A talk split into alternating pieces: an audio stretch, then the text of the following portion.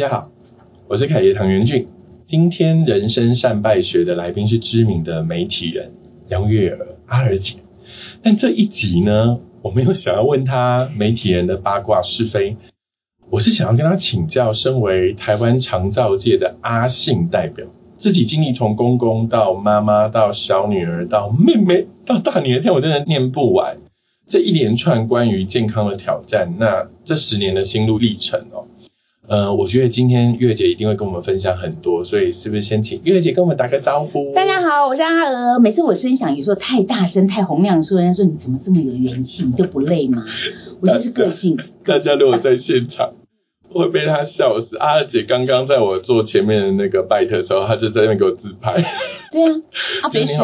抓到那个最自然的时刻，而且你在讲话的时候，我不能搭嘴嘛，那我就也要做点事。可是我觉得你好棒，我拿到您的书啊，就我跟各位读者说，这次月姐出了一个不逃跑的陪伴。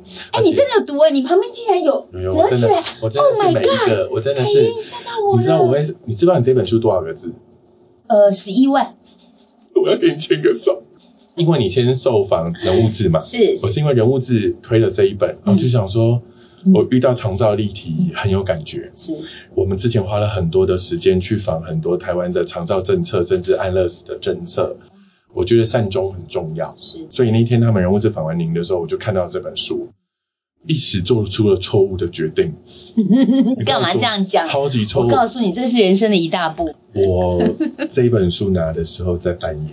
啊，我喜欢半夜看书，因为你知道，就是没人吵你啊。老板就是一整天忙乱，然后突然有一个时间拿起来，就跟你说拿书的时候可能十二点，合上书的时候四点。但我跟大家分享，就是说这本书不逃跑的陪伴，其实我那时候有点怨言，我就想说，我们是孝子孝女，怎么可以讲要逃跑？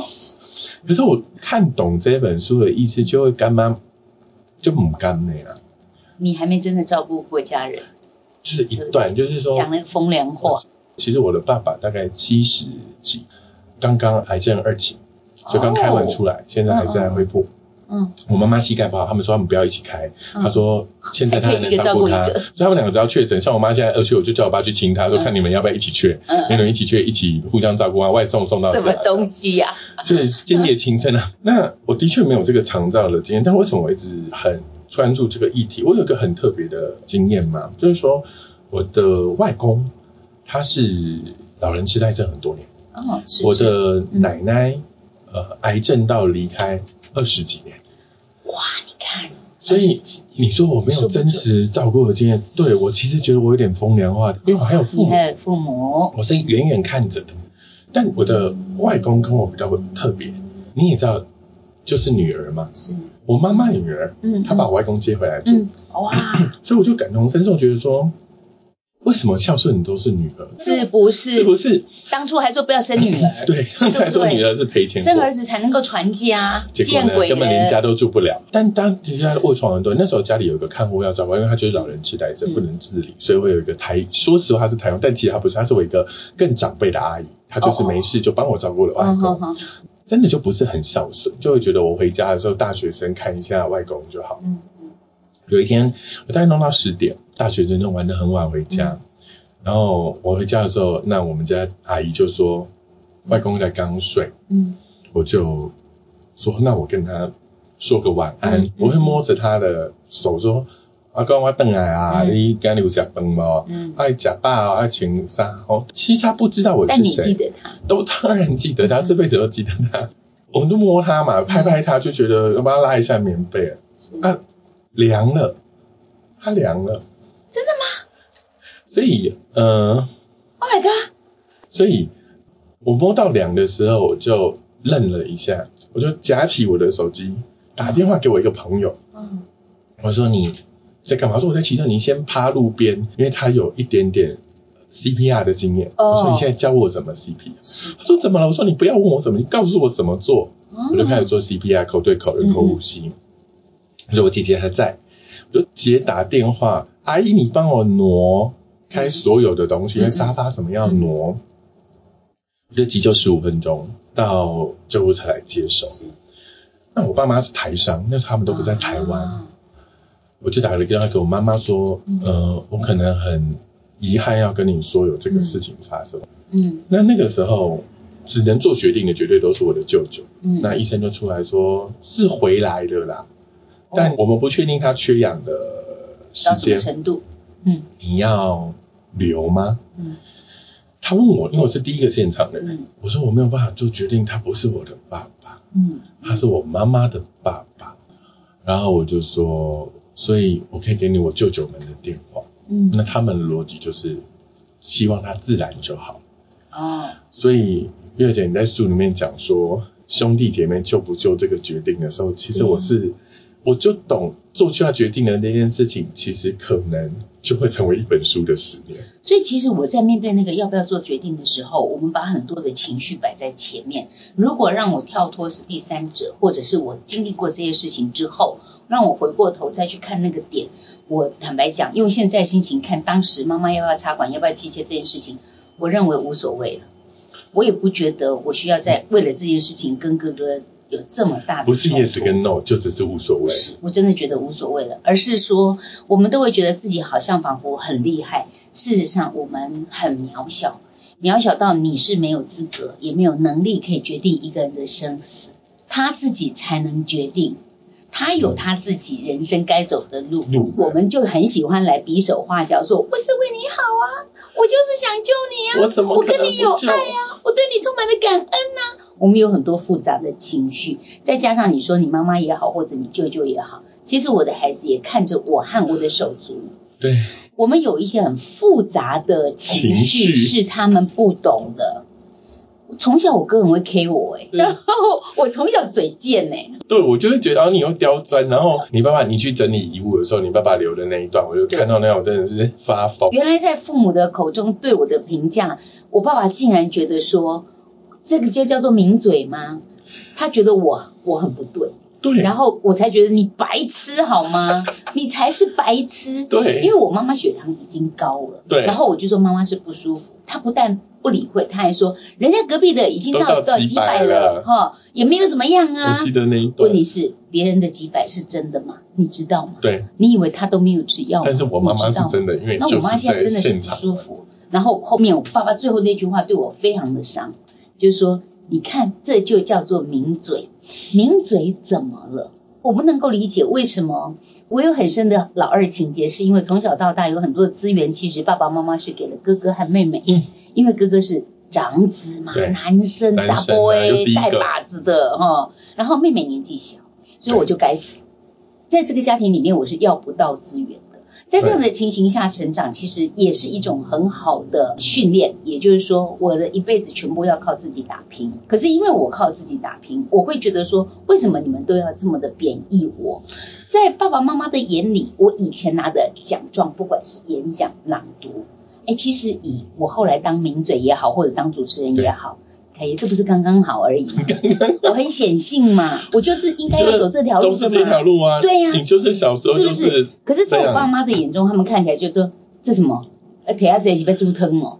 那个锦旗奖状奖杯，壁纸啊？他们从来不把我的奖牌奖杯拿出来放在客厅为什。么？他们觉得哥哥妹妹他们的奖状，模范生第几名那个才是奖状。就是他有以分类前他们是，贴在墙壁上的那一种。但你的他不要，他就收他我没有问过这件事情，但我目睹了那些东西，就是摆在坑压了。嘿，然后你会知道他不在意。那这个对我来讲是一个很深的阴影。我一直觉得他们不在意我，他们没有以我为荣。但我在想，有些记忆不是真的。有时候我们小时候发生的一些事情，你会把那一件你认为的事情放大、放大、放大，而且每次想都想到那样的情境。你就重复硬刻在你。对，如果有一天哦，有机会可以重回现场，你又回到那个十几岁的年纪，你会觉得爸爸是不把资源给你。可是你如果往前看、往后看，看清楚这件事情的时候，你会发现，搞不好爸爸是怕你受伤，他其实是想要保护你，但是展现出来的方式让你觉得说，你为什么不让我做？你为什么不支持我？那尤其是他如果讲的又是一个事实，比如说我小时候参加儿童合唱团，我真的是去考市立儿童合唱团，我考上了哦。然后我爸爸就一句说，家里的经济不允许，没有办法让你去参加那个合唱团。然后呢，更可恶的是，还帮我做了一件制服，那个水兵里的制服，好啊，崩垮的，我挂在衣橱里面。然后就告诉我，就是不能够让我参加合唱团。其实真正的原因是因为家里面确实经济不允许，但是我看到的点是，leader 是 why h a k 那为什么哥哥想要学什么可以，为什么我就不可以？那他的逻辑很简单，比如说哥哥去补习补数学，或者妹妹去补习补英文，那是为了学科在做努力，未来的稳定工作。对，那我现在要去做的只是为了娱乐。你是休闲，你唱歌呢？万一做歌星吗？对啊，你可以。我我真的很会唱歌，所以我在家里面以前很会拿一个那个浴巾披着，就这样子，心卡贝贝啊，就这样子而已啊。你看我爸爸的人生多么的简单，就是这样子唱一唱而已，我不会觉得是好玩。他竟然。认真的认为我长大应该去唱戏，唱歌仔戏。那我帮我妹妹剪刘海，她也认真的跟我讲说，你应该去开理发院。他好简单，他好简单，我只是觉得好玩而已。那你想想，我要这样子去看我爸爸，觉得他不把资源给我，或者是其实爸爸是觉得看到你的长处啊，对，你可以往这个方向发展，而且他把励志摆在前面。比如说你去唱戏可以赚钱。然后你开个理法院，也可以赚钱。然后他其实也觉得对我很好啊。他前面有讲，如果你去开理法院，爸爸投资你。只是说他讲的这个梦想不是我想要，所以我就会是得不到的那个。嗯，我就会把那个不受到公平对待的部分放大跟放大。所以很多朋友在聊到说小时候家人对我怎么样，我现在会比较持平的讲说，你再认真的想一下，当时他真的真的是这样的口气。这样子的狠心吗？还是其实他在跟你讲的过程里面有一些问号？啊，你干嘛后？他其实是跟你参雄。对，跟你参雄，会我其实是为你好。嗯。可是我们不愿意把那个好听进来，所以后来我妈妈出事之后要倒下来，我跟哥哥有很多的恩怨情仇，在于我认为我从小得到的资源是被剥夺的，那他是占了便宜又卖乖的那个人。我的定义是这样，当我定义是如此的时候，哥哥在做任何决定，我都是反弹的。因为我一开始就是设定你就是我的北宋的丢啊，或坏人啊，你真的平安卖乖啊，就是所有他的决定我都不高兴，为了反对。那妈妈因为是他决定了要插管气切救回来，可是却是我在承担。那当要带回去家里，决定妈妈要出院了，Vicky 向朗阴刀，鸦雀无声。我们三个兄弟姐妹不止只有三个人，后面都有一个背后灵。因为我们都结婚了嘛，她的老公、她的太太都在冷眼看着。新的家庭，小时候啊，你被你给我好好决定哦，那后面都有个眼睛在看着你哦。对，大家都没有说话，我还是那种最鸡婆的那个。你就爱说话，我就爱说话。我说那现在怎么样？不是要决定妈妈去住去哪里吗？结果我哥哥就讲说，其实安养院也没有什么不好。这句话也许如果是我妹妹讲，我有想过问过我自己，如果我妹妹讲，我可能没有这么生气。嗯，但你就会觉得你都做了这个决定，你又得了便宜还卖乖，你又不承担，你怎么不愿意照顾爸爸妈妈？我就生气，我说不可以，我不愿意。我觉得妈妈还有意识，为什么要把她送到安养院？那讲实话，我真的觉得安养院没有不好。现在很多很好的安养院，包括很多的机构，照顾的挺不错。你要知道你的老人家是在什么阶段。如果我妈是卧床都不能动，坦白讲，在我家躺在一张床，跟在机构里面躺在一张床有什么差？搞不好，但如果他去那样子的安养机构，搞不好他得到照顾更多，因为他就是一个比较专业的。对，而且人家会叫 K 缸，时间到了换尿布，时间到了喂食这样。那我觉得这个部分让我感受是，那没有人喂嘛，妈妈没有办法感受到家人的关心嘛。没错。好吧，当我说我不赞成的时候，好，那谁带回家？就你了，谁都。啊，对不起，哇，Say no 的人后面要说 yes。对，那我老公就拍拍我肩膀说好。那我们带回家。天哪，这本书最棒的就是你会发现月姐老公真的很棒。啊凯爷，我常用这件事告诉很多的夫妻哦，对，有时候你们在吵的某一件事情，可能不是你们两个人的事情，是家里面的某一个长辈或者某一个姻亲的什么鸟事。对，你可能很生气，很生气，他为什么帮他阿姨出这个钱？为什么妈舅舅这个事情他要扛？干了什么事？啊，或者他妈妈倒下来了，为什么只有他？他不是只有他一个小孩？对，哎，你讲的这个都对。可是其实没有人愿意出事，对，只是你先遇到了。那还有路很长嘛？像我说，我老公真的对我很好，他让我把妈妈带回来照顾，对，我都告诉人家说他城府才很深呢，因为我后面还有一个婆婆。啊，对，我心度丢啊，嗯，啊，你只是先遇到，你这么坦开心胸的挺我支持我，那将来如果是你妈妈遇到了，我告诉你，我这种豪气的啦。对，我不会失礼的啦。包一样大包啦。哎，背多少包？我我加倍奉还，听你的丢啊。所以路如果拉长了，你去看，就在这个地方这个坎，你要跟他较真，跟你的另一半吵到翻天，然后赔上的情绪嘛？好像也不必。如果你在那个点上知道，看到五年后你自己的妈妈也倒下来了，然后现在是你老公的妈妈倒下来，你要不要做漂亮一点？你觉得你老公已经看到五年了？我觉得我老公也没有料准，他可能想我妈当时那么严重，也许一两年。对，就没想到陪七年。我觉得今天又把又会把我弄哭，因为我觉得说。当然，刚刚那个故事的结果，因为你刚激怒我说我没有经验，我在讲风凉话，对我就要把那个很风凉的讲完。我后来当然就是自然，所以我就陪我的外公坐救护车回罗东，他罗东人，就夜车到了之后已经天亮，然后其实到的时候老家已经有那个烧金子的筒子，都已经塞好那个整个法会，就是要把它放进去等待离开。我妈妈在隔天一早就从。对岸飞回来，我看到他的时候近中午，他抱着我，然后我说妈你回来了，他说对我回来，我说你先去看看你爸爸，他说好，然后就进去看，七天我都没有哭，七天我就蹲在那个桶子前面烧金子，然后我妈妈就来问我一个问题，我听你舅舅说，他问你一句话，你还有印象吗？说他问我什么？他说他问你，你为什么？愿意口对口人工呼吸。如果是我，我不敢。我说，因为我从来没有想过他是我的谁，我只是觉得他在我前面，我能救我要救。嗯，他说你舅舅说你脸上有血，我说对，因为我 CPR 的技术很差，我把我外公弄到有点出血。那他是在我手上走的，所以所有人都在跟我讲这个离别的时候，我就说你们应该没有这么直接的经验，就是。我有一个亲人在我手上走，所以我应该把 CPR 学好吗？嗯，也不是，我好像应该学会离别。我最怕那一句话就是“火来了，赶快走”。那句话我好害怕。我书里面就有对，我就所以所以你知道你写那句话的时候，我多痛。然后我关炉门的那一瞬间，我哭到走不了，全部亲戚往外走，我是抱着那个柱子哭到底。我妈抓着我说。是我死还是你爸？你怎么会哭成这个样子？我说我不知道，我是不是错了？嗯，我是不是该学好 CPR？嗯我是不是害了你的父亲过早离开？我其实自责很久，所以我在看热情这个时候，你知道你每一句话，天哪，好多好多关键的 moment。我都好心痛，然后我就这样说，像我有一些问题这很有趣的，就是说我有问一段，但有点不好意思，我跟大家讲，希望大家不要吃饭的时候听，就是你知道，其实他们有的时候到后来肠道时候会有点失能，嗯，记不记得你有讲一个要洗澡？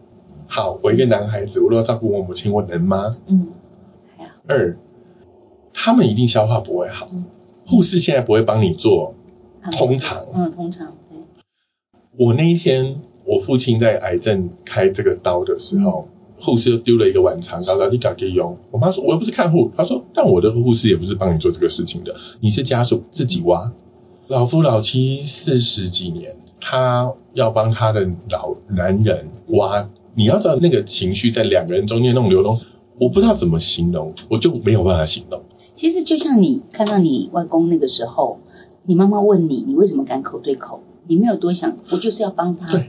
然后我其实，在妈妈大便大不出来的时候，我也没有多想，因为他不舒服，他的表情很难受，我就是要帮他，就是很单纯的，我得要帮他。而且你知道，我中间还卡了一个我们看护，嗯，太太，我不会，我不会，我知道，很想给他扒了，OK，你不会做什么看护？我看你对看护好可爱，我跟你说，我真心觉得，如果你像我一样，你看七十年次，我们也现在面对父母会老化，甚至你比我更长。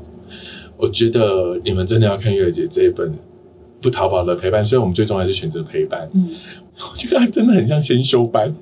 你可以先知道一下会有什么事发生。对你真的可以。然后刚罗列很恐怖，你那个罗列就公公妈妈、小女儿、妹妹、大女儿，天哪！我怎么跑到中间还有很多很。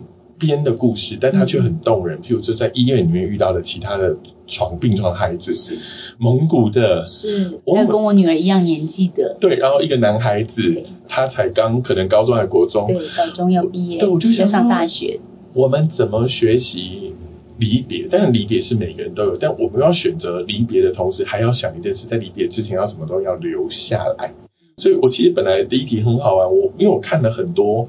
妈妈那个时候在离开，因为她身体病痛，她对你的态度其实很差。哦，糟蹋我啊！对她真的是糟蹋你，然后找你麻烦，然后推我，然后卫生脚让我绊倒，对对，我也，我现在我真的就是，然后他就整个人就放软，然后就从那个椅子上就给他坐到地上去，滑下来，他觉得好玩，然后给他吃东西，他就给我拨开，就掉到地上，碎了个碗哈，破了个杯子，好，我都要去捡。然后我拿了一堆东西，我其实是跟他撒娇说：“妈，我给你买给吧，买给腿啊，给我买鱼啊。”哦，然后他去脚就给我伸出来，哦，我就跌倒，后盖下去。那不是我跌倒而已，我手上的东西全砸在地上。哦。然后我其实很生气，但我不想太大叫的去骂我妈妈。一个是。我是女儿，我不想打骂她。一个是，其实我不想让我先生知道我妈妈又欺负我。可是我真的气不过，妈，你哪那样？我老公过来的时候就会看我妈妈一眼。我知道我这样跳脚，我妈根本不会理我。她就是我妈，根本不甩我头，就给我撇过去。然后我老公冷冷的、淡淡的，这真的就叫大家看这本书，就要学会方法。我怎么样跳脚，我妈才不甩我。因为你就是我女儿。我先生走过来。妈，唔通安尼哦，安尼无好算。阿我那是受伤，无人给你煮物件，无人给你照顾。然后我妈其实就低头了，知道错了，但是没有什么认真在听我老公讲话。我老公再追一句，妈，你哪要继续安呢，我都给你上给哥哥遐。哦，他就怕，他就怕。这种筹码不能常常拿出来用哦。嘿，但是偶尔一次你要用。那有些事情真的不要你自己出手，比如说这个时候我老公就是一个很好的角色。我老公来讲，比如我在那边跳脚，我妈根本不理我。对，要有效。所以你在长期照顾你的家人的时候，最讨厌的就是他就是你的家人，通常他又是你的长辈，那个姿态他就是端在那里，他是长辈哦。嘿，你喜欢声哦，我给你冲上，你也冲上哦哈，然后你你就觉得拿他没办法。可是我妈妈其实还是很清楚知道，说她她和女婿住在一起，那我也必须要常常帮我老公做人。我妈妈也会有情绪好的时候，我都会跟我妈妈讲说：“妈，之前今年对你就好。”有啊，有主啊，伊给你买，啊，古灵魂嘛是伊给你买，哈。我妈躺了七年，以前我都会扛。扛到肩膀啊手啊都太累了，后来有宅配真好用，我老公就手指头点一点就好了，就送来啦。所以我就会说，你款弄至亲改一杯加杯下，那我老公这点真好，他所有举凡从他手机里面点的、选的、买的，他从来没有跟我请过款，never，从来没有。我说我要拿钱给他，他跟我说不用，不用，这是我给妈妈的。对啊，我看我真的不失礼，我老公这样对我，我只好我妈你要加倍奉还哦，我要加倍奉还。厉害我婆婆看上什么喜欢的东西，她只是慢慢讲一下，我马上买。过年前我一定会刻意单独一个人去找婆婆拿一个红包给她。妈妈你去买啥买贵你啊？妈妈他们去食多几的妮妮，我都会做这样的事情。那是单独我要疼爱婆婆单独做。然后只要我婆婆生日或者跟家人的聚会，我都会特别去帮她做安排。为什么？我后来很清楚的知道，好生伯洛英呐，这句话其实不是在讲我哥哥而已，包括我老公也是这样看。我我妈妈就是这个例子啊，我有四个舅舅。哦天哪，我其实也必须要平反一下，对于男人，我不是正在骂你，而是男人跟女人天生的敏感度是不一样，而且对家庭责任的思维不同，不一样。所以包括我先生对于他妈妈的需求，他也觉得这样就好了，那我就同理去想，说我哥哥认为我妈妈这样就好了。可是因为我们是女生，我们想的比较细，所以我觉得没有啊，他其实可以怎样再更好啊。而且你通常也女生也因为如果有母亲的角色，对对对，我们也比较会 take care。对对对对对，对不对？对对对，我觉得你刚刚讲婆婆那一段，我我蛮感动的。你知道像我婆婆，哎呀，就讲我公公啊，在杂波郎哈，得我靠胸漂配就是麻烦的事情。我公公是在外面小三那里倒下来，对我有看到这一段，我婆婆怨了他一辈子。永远永远都是在骂这些事情。为什么他还要捡回来照顾啦？我觉得我婆婆还是很传统。其实我也用这样的话去告诉我先生，我先生这辈子对于父亲这个角色是模糊的。他的爸爸其实不在他生命当中扮演完全理解陪伴的那种角色。所以我公公倒下来的时候，我觉得我先生不会哭，他哭不出来。这有两个看法。第一个看法是像我。我外公走的时候，我哭不出来，是我还没认知这个离去、悲伤，嗯嗯嗯所以我后来会狂暴。嗯，可另外一种是我跟你就是情感没到，对，就是情感没到。隐藏可是我其实是告诉我先生说，呃，我还是很感谢你爸爸的。毕竟他把你生下来，我才能。就这一点，就这一点，因为我我公公是聪明的人，所以我先生跟他爸爸是很像的，能力上我觉得他给了我先生很好的遗传。也许他在外面很肥累，或者是很风流 哦，那这些我觉得那是他的事情，不干我老公的事。甚至我妈妈当初为了这件事情不让我嫁给这个老公，哦，她会觉得上梁不正的。对，她会觉得说风流这件事情会遗传，老天爷呀！后来我老公真的很有 gas，他知道我妈妈有这样的疑虑，他单独去找我妈妈订购以，跟我妈妈讲说：“哎呀，我的家庭确实是我爸爸很风流，他都在外面没有在管家里，所以我是因为爸爸很风流的受害者，所以我我家庭支离破碎。但是将来如果是我的家庭，我一定会用尽我的全力捍卫我的家很。会耶。阿娘伟很啊，会讲呢？可是你知道吗？我妈妈当时点头，让这个很好的女婿成为她的女婿的同时，也帮他自己预备了一条路。在他倒下来的时候，这个女婿愿意照顾他。所以各位，你现在碰到的坎，你不要急着去吵架切都是投，资哎。对，你要去想说路走远一点，五年、十年看到后面，嗯放大来看。放大来看，你现在做的这个哈、做的漂亮，做的精彩，做的好，那真的是一辈子可以拿来吵架的时候都可以拿来当本钱。我告诉你，因为觉得是投资学专家，好可怕。那这个时候你就会说，哎、我当初怎么对你？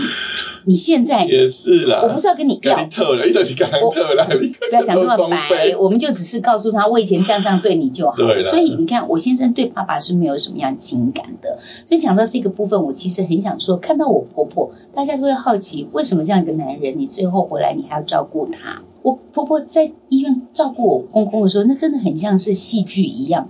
刚刚躺下来的时候，爸个怎么？你要死我，你都安尼中风转来，家里你都没照顾就，现在你要我来照顾你，我真是不甘心啊！你怎么这个男人对这样子踹他、打他，真的打哦，那是宣泄。一段时间以后，照顾了很久，在医院里面看到他有褥疮，指甲久了会卷曲，对然后指甲得老会老底，然后我婆婆就摊开那个手是黏的。稠的，帮他擦干净，心疼他受伤，帮他擦药，翻到屁股破了一个大窟窿的洞，流血，又跳脚去叫护理师，这些安怎搞的，搞个老会老的，你也听呗？哎，你是不是觉得这是错乱的吗？他又打他，然后看到他受伤，看看到他流血，他又心疼，就这样子，我觉得对我婆婆时间就是一个对她的平反，对她的心理的治疗。这个人再也不会跑了，再也不会据点他的话好，可怕，再也不会拒绝他的手机因机为，他就因为不会跑了嘛，就在你眼前了嘛。你盼了一更有趣的是了，我公公走了以后，我婆婆说要办一场大型的告别式。我先生跟他弟弟妹妹觉得有必要吗？爸爸在外头有几个朋友，我们都不知道，他到底在做什么，我们都不晓得。对请谁来呀、对，除了我公公的兄弟姐妹，要请谁我都不知道。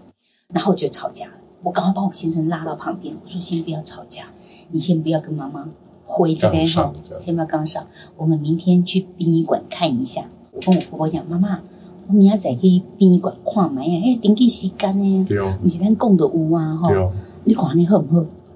他说好。我当时哈、经过很多的学习，我们做节目也访过了很多的专家，我觉得给我很好的养分。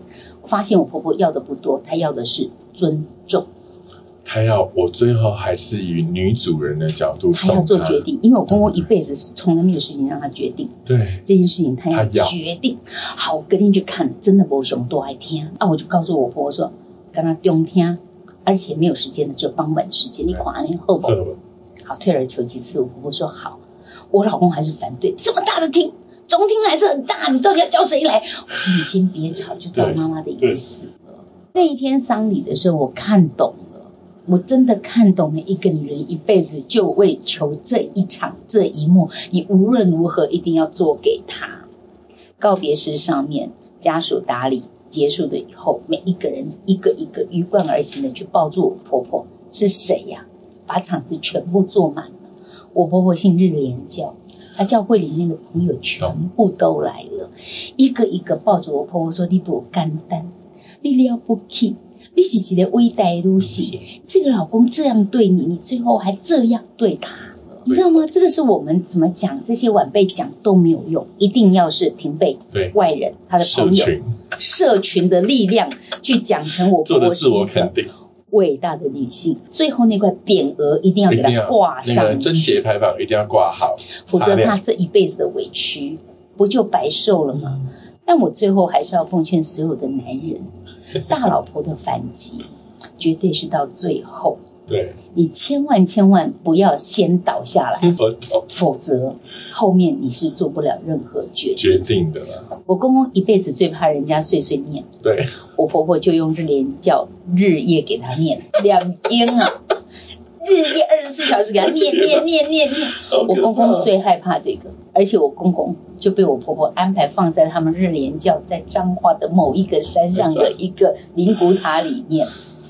继续念，念你生生世世这样。更有趣的是，我就问婆婆说：“哎呀，既然你这么伟大，而且这么大度的帮公公都办完了告别式，都办的这么的澎湃，那妈妈是不是你有想过说那个灵骨塔跟爸爸就一起就买下来，夫妻一起？”对，婆婆说。man，我就不做会，戏嘛没做会，所以我觉得我婆婆，你说我我在写不逃跑的陪伴这本书里面，从公公开始到妈妈、女儿、妹妹这么长的历程里面，最前面的第一段第一课，我其实没有耗费太大力气在照顾我公公，我花比较多的力气是陪伴我婆婆，所以照顾这件事情不是只有倒下来的那个人需要被照顾哦，你知道他旁边的有一些重要的人，他很需要被照顾哦。对，而且对我婆婆是一个疗愈之旅，她一辈子要透过这个过程，真的，因为她被忽略了一辈子，她被忽略了一辈子，真的。然后她一辈子都被我我公公这样子给她糟蹋，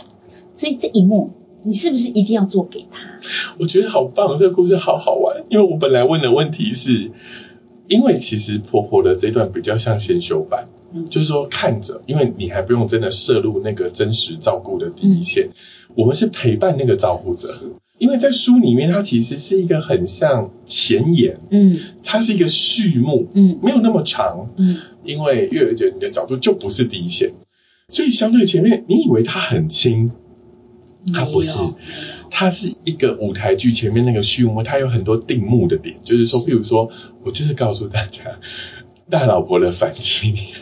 你要看到最后，对我你要你不要随便倒下来，你更不要随便倒在别人家，好不好？这件事一辈子都没有办法原谅。对我本来要问的就是说你学到什么？哇，刚刚我看到你学到什么？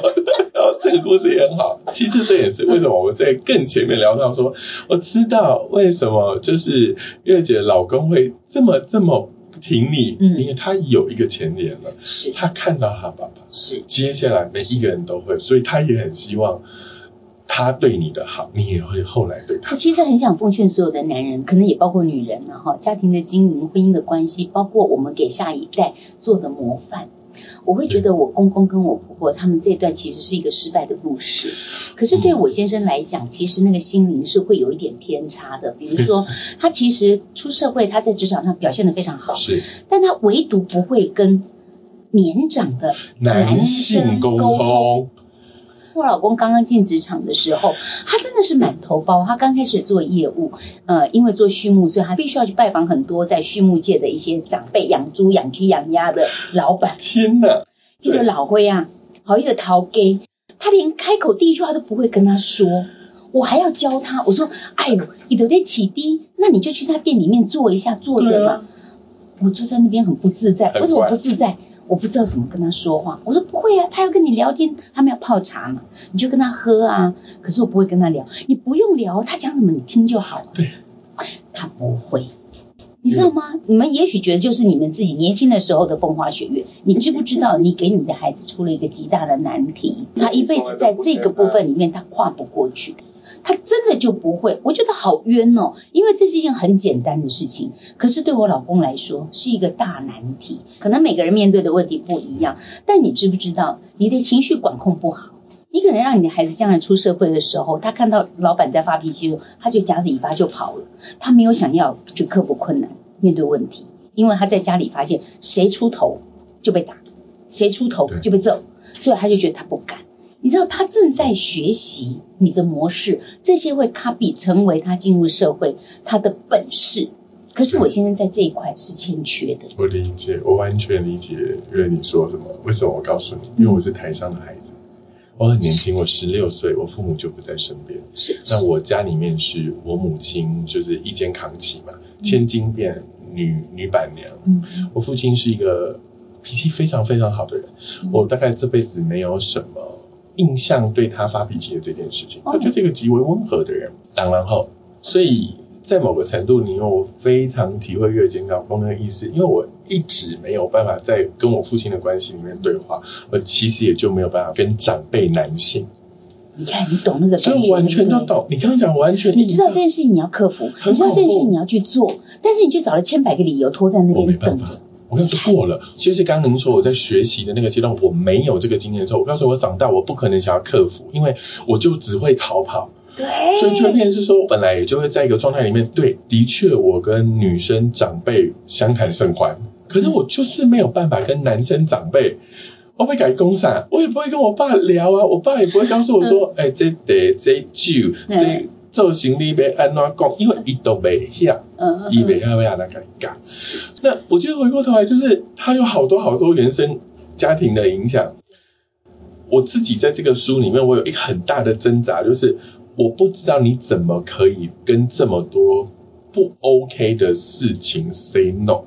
我把它讲的比较明白一点。你看你在照顾妈妈的时候，哇，绊你的脚，然后不顺你的心，然后欺负你，给你找麻烦。可是你其实同时，孩子也在困境里。我那时候就在想说，天哪，大家看书哦。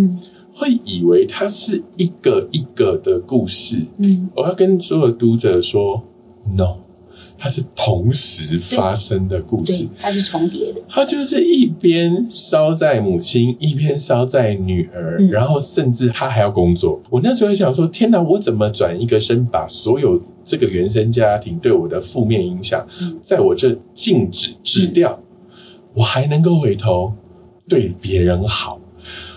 你知道吗？其实你刚刚讲到我还要工作，其实我好感谢去工作，因 为你可以解脱一段。那个工作的时间对我来讲，以现在的介绍叫做喘息服务。我可以抽离我现在妈妈给我的找我麻烦，然后女儿在医院的窘境，然后还有礼拜六我一定会去合唱团唱歌。那唱歌对我一个很好的抒发，就是歌曲会有情绪，上下快乐、悲伤。我们这种人有时候很惊。你可能会啊，光开规章呵呵，可是我可能讲到唱到某一首歌的时候，你的情绪会觉得那个委屈会被掏出来。比如说我在书里面有写到有一首愿，如果明天就是下一生，你要如何度过今天？如果明天就是下一生，你要如何度过今天？然后我就在想，如果每个人都有时间，那个 d a y l i g h t 的时间，就明天了。如果明天就是最后一天了，那你有你只有剩下今天晚上，你要把时间放在哪里做什么事？重要。所以歌曲的词意、歌曲的旋律，然后会帮你把情绪掏出来。我觉得我做的最对的事情就是，无论是我照顾妈妈、照顾女儿，面对妹妹的中风，我都是还是让自己维持正常的作息。我没有让自己专心的去当一个照顾者。然后专心的陷在那个悲情里面，专心的去感受、去舔自己的伤口。我就是让自己该要去工作去工作，对，然后让自己抽离。对，你知道我去工作的时候我多开心吗？因为我主持的是健康节目，我会碰到医生，我就哎医生我问你，我妈呢吼，那医然后口述高怎么样？哎，顺便呢一减二高，然后减三。你妈，你妈并不是我的专业。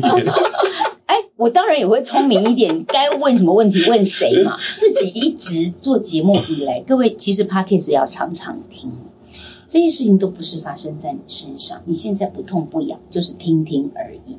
可是累积累积，它就转化成你自己的养分，成为你自己的东西。不要客气。今天不管凯爷讲的故事，我讲的故事，我们的经历可以用的，你就拿去。然后等到有一天你碰到一个状况的时候，只要有一个声音从你脑子冒出来说：“现在你不要急着生气，你现在要做的事情是跟给假崩，假爸，你还没找溃烂，那你就赶快去吃饭。你现在要做的事情是赶快睡觉，因为你明天要做什么什么检查，那你就赶快去睡觉。那只要有一句话可以接住你，那我也不是这么厉害。我在书里面也有提到说，我们还是要结识一些好朋友。比如说，我那时候很恨我哥哥为什么做了这样的决定，把妈妈插管然后救回来。对，我恨死这个人。我当时是跟我的好朋友赖佩霞，我就跟佩霞叭叭叭叭讲这些事情，然后。你认识他，你知道他讲话，我会我会淡季的淡季的吼，但是淡季的我梦里。如果他给了我两个假设，我当时在骂哥哥，然后为什么做了这样的决定，然后让我去承担了这么大的一个责任。他问我说，如果这是你妈妈的功课，他先把功课分清楚，这是你妈妈一辈子一定会碰到的坎。现在发生在你哥哥照顾的时候，你刚刚不怕都接受，你很生气，哥哥你骂这个人都有道理，也合理啊，那你再骂他。那我们假设妈妈还是会碰到这个坎，但是是在你家你照顾的时候发生，你要不要你哥哥跟妹妹恨你一辈子？哦，他只是假设哦哈，我突然倒抽了一口冷气，我说哇，我当然不希望被责备一辈子，所以他的前提是这是妈妈的功课。嗯。那是他的功课，他一定会发生，划分清楚了嘛？不是旁边是谁的问题，对，就是他。呃，如果让我们问这三个孩子，你们故意要让妈妈生病吗？没有人要吗？怎么可能没有人要他生病吗？可是他就是生病了。那我们现在要面对的事情就是处理这件事情。佩霞老师又给了我第二个建议，就是假设，假设说你跟我赖佩霞一样，根本就是单亲家庭，没有手足，就我一个人，你还要花力气去骂你的手足吗？哎，我醒嘞！我有一个很大的优点，我很想把这个礼物送给大家。我是一个听得进去别人给我规劝的人。我知道我脾气不好，但是朋友跟我讲说，你不要急着发脾气嘛。一个讲，两个又说，三个也这么讲的时候，我就会说，哦，好吧，下次我真的。不要急着发脾气，等五分钟、十分钟后再来说，因为那时候脾气的那个火药可能就降温了哦。我觉得月姐很好玩，她现在在教你们，她自己也写在书里，她在不断提醒自己，就是很可爱的一个。然后，因为其实月姐是这样讲了，我我帮大家那个 echo 一下，就是月姐说我有一个冷静的三步走，第一个就是好，既然我如果一定要生气，我要缩短生气的时间，对，然后要避免这个生气是会伤人伤己的，嗯，然后呢？如果我真的很不满，我要说出来，我也希望这个是温和的说明我现在这个不好的感受。好，配合你的深呼吸，然后你要持续在这个冷静的状态找到转念的地方。对，我觉得这个要要跟大家分享，要练习。我也不是一次到位有有这三个步骤出来，我经过了十年，将近十年才跑到三个步骤，这是精华哎，各位，这这是精华。十一万这个精华，其实真的不知道当初要多少东西。所以其实你们看书干嘛呢？就这凯爷已经讲完了，我这，但是我还是建议大家看书，因为书里面有不同的情境。大家要看书，真的是因为情境。然后我跟你说，刚刚月儿姐讲了一段，我跟大家分享，它其实是我本来访纲里面很酷的问题。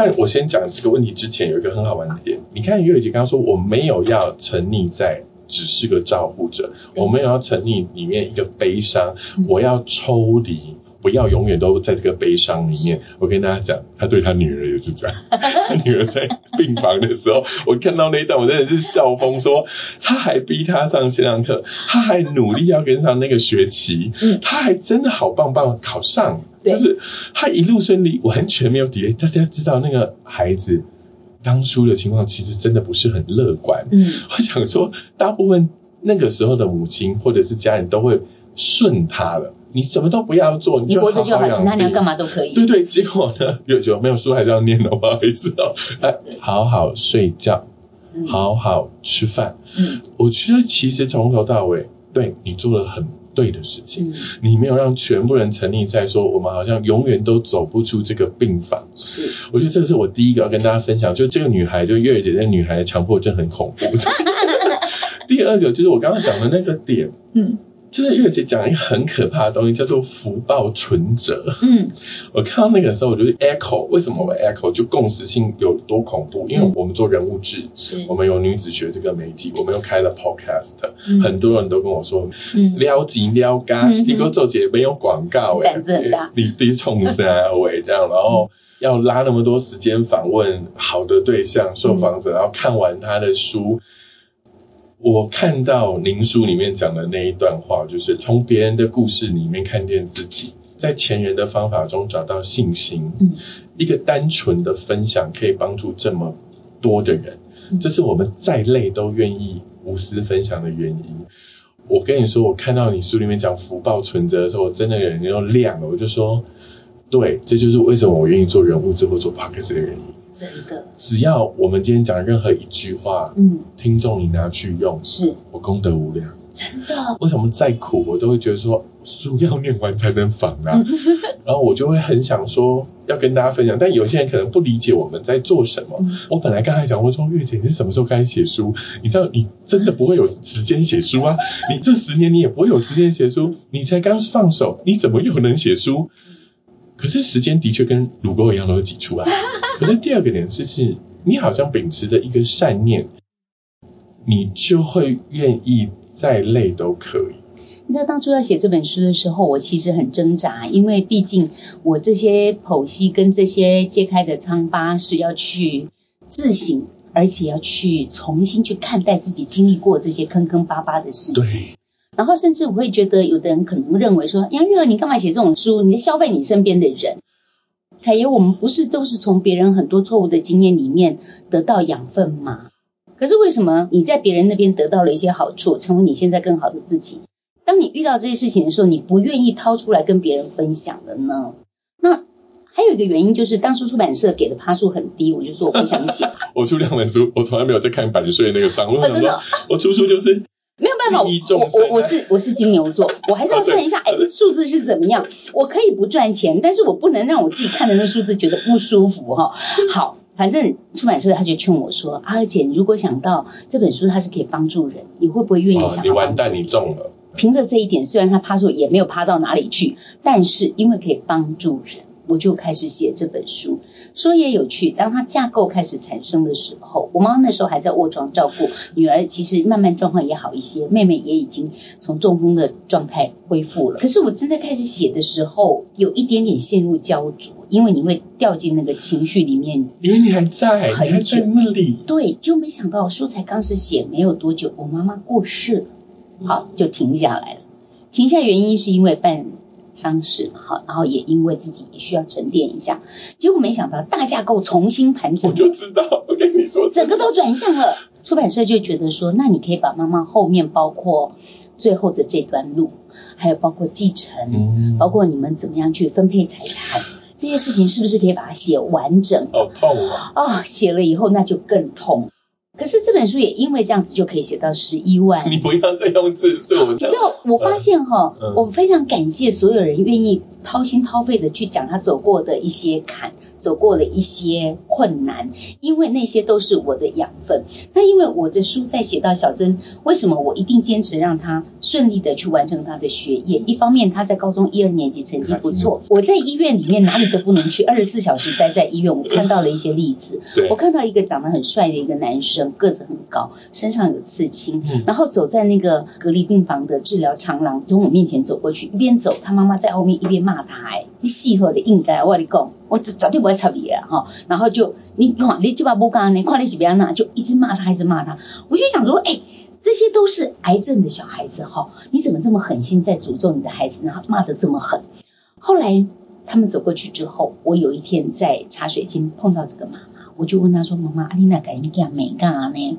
她活该啦，你知道吗？她高中的时候罹患血癌，好不容易治疗痊愈了。后来在家里面，结果呢没有地方去，就到公园里面乱晃，跟着人家去撞球，跟着人家去打电动，干嘛嘛？龟眉毛瞪癌啦，刺青哈、血癌在刺青嘛，龟心根啊恰零恰好恰干那啦。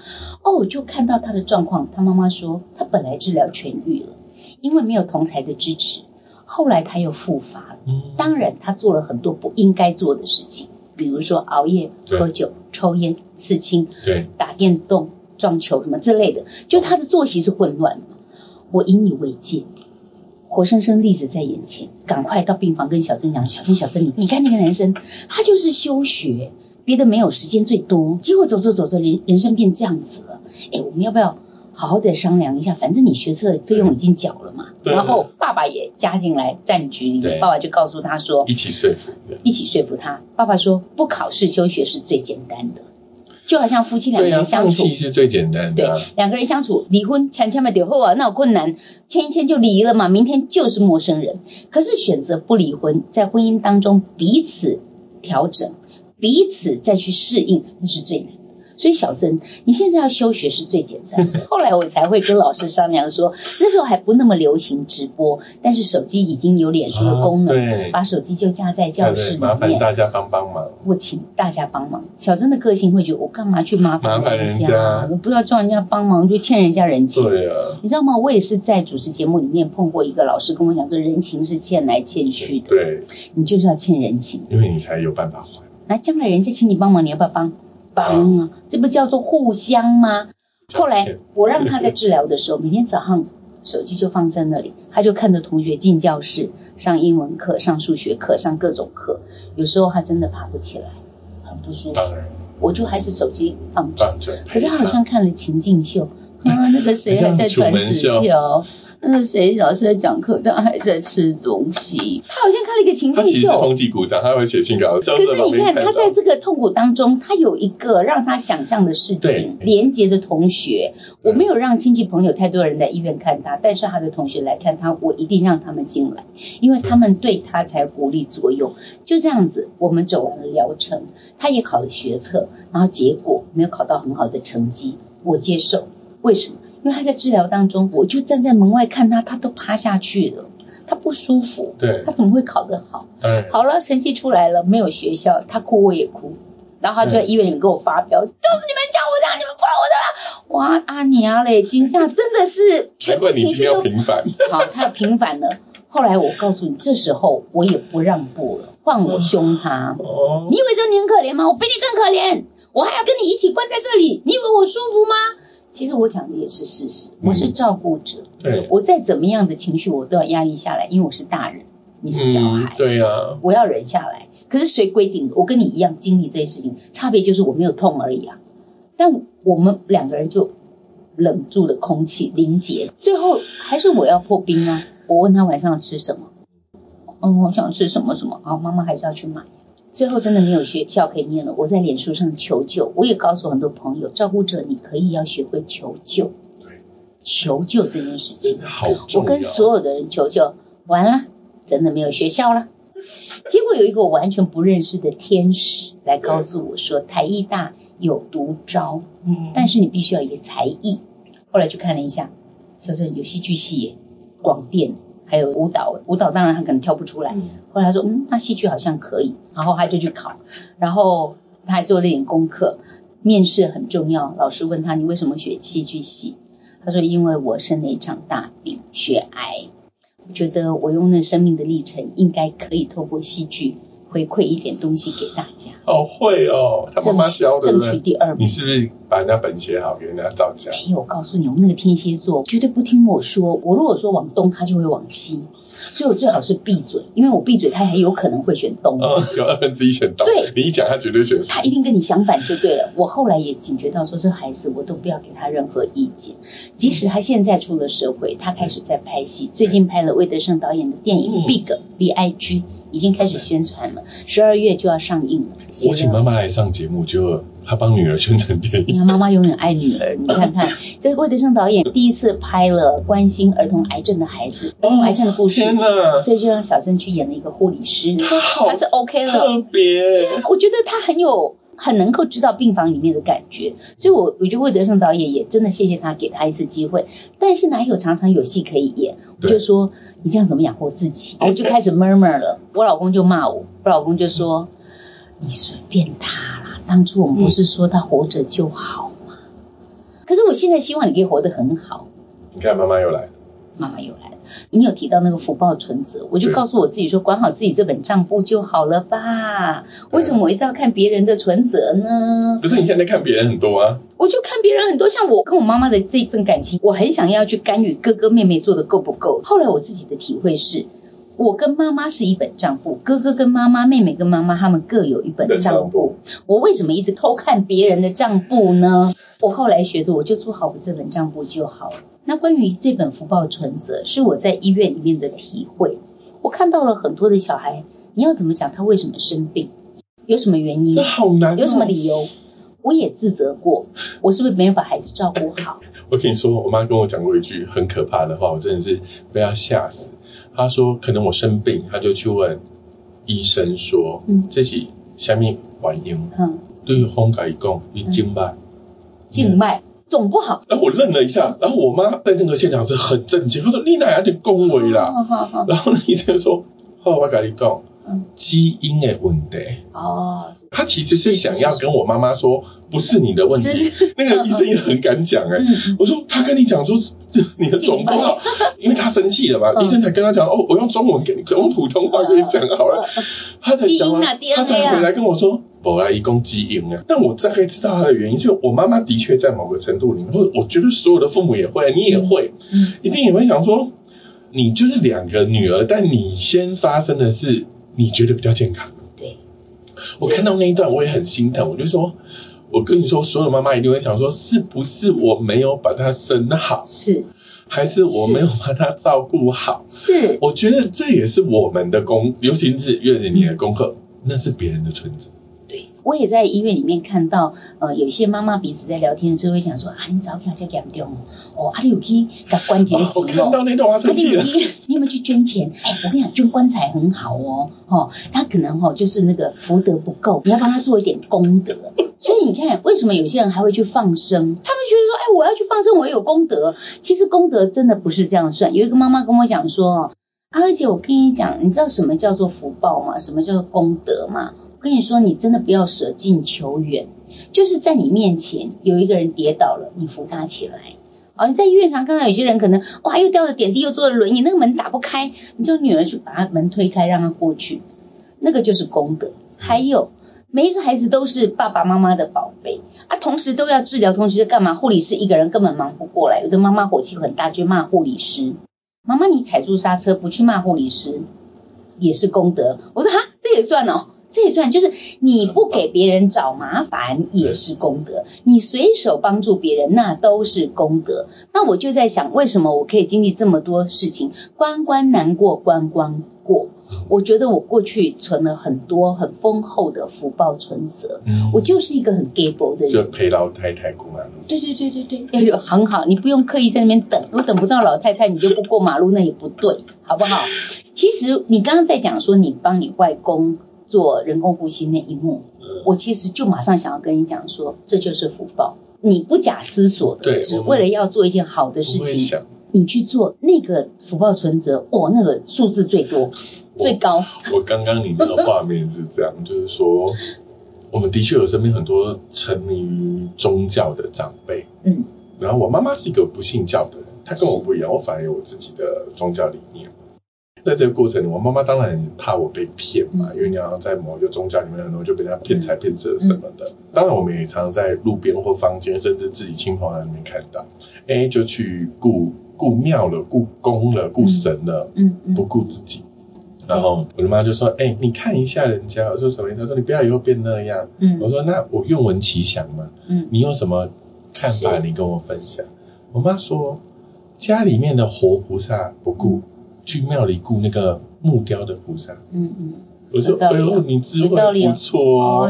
我说：“妈，那你是说我要孝顺你？”他说：“不不不，我孝顺是我的事，你孝顺是你的事。我对我父母怎么样，你言教身教你会学到。是你后来还是不孝，我不会怪你，因为那是你的嗯人生嘛。那我们从就是从月姐这本书里面，当然你会说哦，还好我以前有陪很多老太太过马路。其实不是，我跟大家分享，月姐是一个非常非常，我觉得你说她是不假思索做了一些好事，嗯我倒觉得很多时候是因为月姐在自己的自身里面就已经是一个很善的涟漪了。嗯这些都是家人，但更多的是待人接物，还有嗯。合唱团、啊对。节目，是。出一本书，又在那个情况里面，我觉得那是一个愿意把善的这个石头丢到水面里面，让它产生那个涟漪的过程。那我刚刚就在想，对，其实你刚刚说的那个例子是这些东西待人接物，对护理师好一点，嗯。制止别的妈妈不要生气，嗯嗯嗯。这真的都是功德对，都好好。然后我觉得那才是最美好的。然后还要提醒大家，你真的不用去顾外面的，什么叫顾外面的？就是外面木雕啦、石雕的菩萨，嗯都不如顾好家里的活菩萨。因为就像刚刚月儿姐跟我们分享，如果明天就要走，今晚做什么？我去年生日，我妈说：“哎、请我吃饭。”我说：“我生日，我请你吃饭。”她说：“他母难日啊，我哎、你看妈妈都用这种情绪勒索，小珍你要小心，你妈妈叫你起来吃饭。好，但很正常。对，瞬间学习。妈，是你母难日想吃什么呢？好，哇吃饭，好棒，全家吃饭很好嘛。这样她说，哎，你都四十好几，嗯嗯，有什么生日想法？我说妈，我今年想学习离别。我妈哦瞬间俩拱，你生日你搞公这，什么五四三嗯，你是伫就抓我吗？嗯我说你可能没有搞清楚我的离别。我说我今年会做一个心理的准备，是因为我不知道谁会先走，嗯，但是终究会面对。我说，所以我如果有一些安排，嗯你可以不要生气。嗯他说你要做什么？嗯，我说我想要拍照。拍照，我妈就说拍照。嗯我说我想要安排你们跟我一起拍家族的照片，嗯。我会拍一些独照，嗯嗯嗯，有你的也有爸的。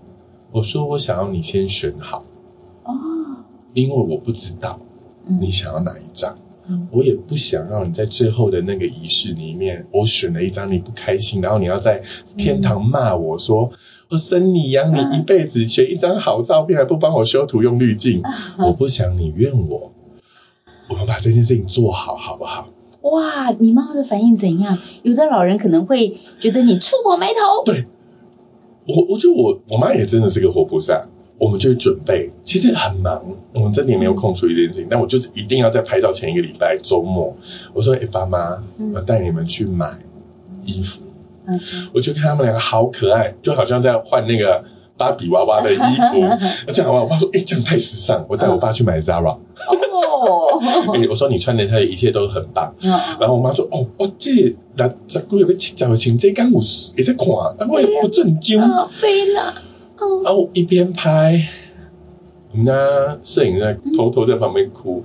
我说：“你干嘛偷哭？”他说：“他说我看到你做这件事情，我就想到我的爸妈。”我就在想到，你愿意做这件事情是为了你终究有一天会跟他们离别，所以你想要为他们选一张好照。我说还不止哎、我等一下要叫他去签那个放弃急救。我妈说你为什么你要签呢？他不说我不能签那个，我为什么不能签？他说你为什么不让我急救？万一你怎么样，我不能急救你。我说你不要担心，我只是不想要用人工维持器。是，然后我要你签是因为我不想要你再拖，我们放手好不好？嗯我们就这一世了。然后我觉得真的是活菩萨，所以我妈妈那一天很开心的陪我拍完那个照。虽然她一定一张嘴说都不好看，我老了都不好看，在我心里永远是最好看。甜的，然后我就会在那个 moment 说，嘿，我我已经选完照片喽，嗯我们下次要不要来选个音乐？你现场想让他要怎么样？你想要什么仪式？你选好，嗯我准备起来，嗯照片我准备好。你那一天，如果你要穿一套衣服，我们先选好不好？嗯音乐、花，嗯我们都好了。好了之前，进去的之前，每一个 moment，、嗯我们能做就再多做一点，多吃两顿饭，嗯去一个地方旅行。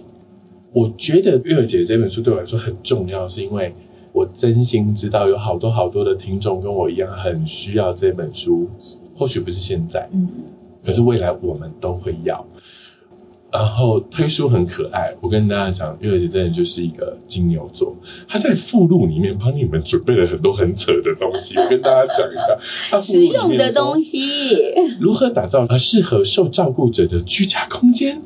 哦，还有哦，申请看护有哪些流程跟注意事项？很实用啊。我跟大家说 金牛座的人，这人就是赚人热泪，因为呢，我在前面被他十一万的感性文字洗脑了以后，最后进入那个金牛座理性状态。我说，天啊，这本书到底要多卖？而且很 detail，因为因为做这本书的时候，他是连那个资料的时效性是都有 note，是，我觉得真的太棒。虽然我不想触任何人的眉头，但生命终究会走到它的位置。最后，最后就是月姐可不可以跟我们分享说，我我觉得没有人像你那么勇敢。我也希望你们不要有月儿给这种经历，家不要碰到这样的事。跑一次就好，最多两个就父母，嗯好吧？那如果有一些人已经深陷在这个十年的长跑或者是这个路上，你有没有什么可以跟他们分享？你知道我妈妈一直想要死，那走不了，所以我用了很多的方法，包括我后来皈依信佛教。我运气很好，就是呃法鼓山的果东方丈在家里面看我妈妈。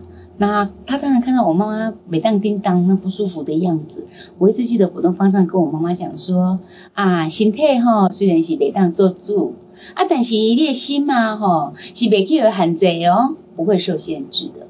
所以如果各位你也正在经历这个这么辛苦的历程，要做的事情很琐碎，要支付的钱很多，那要烧的情绪很复杂。所以，如果你真的没有办法立刻去处理，已经有六七件事情摆在你眼前，要去排顺序。说阿姐，你看七八件都这么重要，我到底怎么去排顺序？先把它放下来，先不要排。你可不可以好好的先坐下来，让你自己的心可以先沉静下来？有这么多的事情，就像我妈妈身体的苦痛，那你没办法掌握。搞不好你讲五六件的时候，又掉进来两三件，你没办法处理这么多的时候，你可不可以给自己稍微片刻的宁静？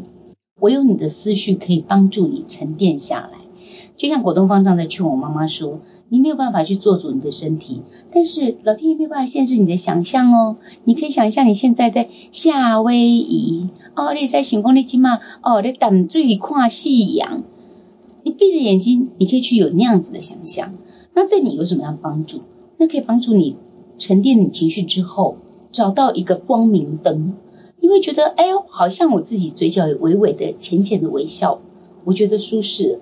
当你的情绪舒适的时候，你再去看到你眼前的六七八件事，你没有那么烦躁，你没有那么生气，你没有那么多的怒火，你才能够依序的从第一件、第二件、第三件慢慢往后去处理。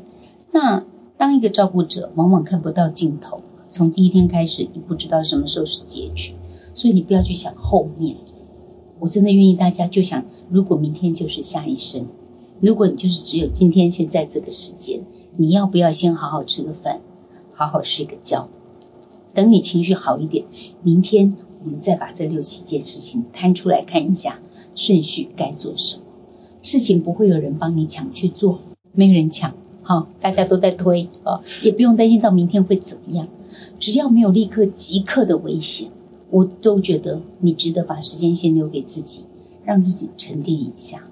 先谢谢月月姐，刚刚的叙述的画面很可爱哦。嗯。给最后大家分享一个小的画面，就是在一个登山的阶梯的前面，有一群年轻人问一个老人家说：“你怎么爬上来的？”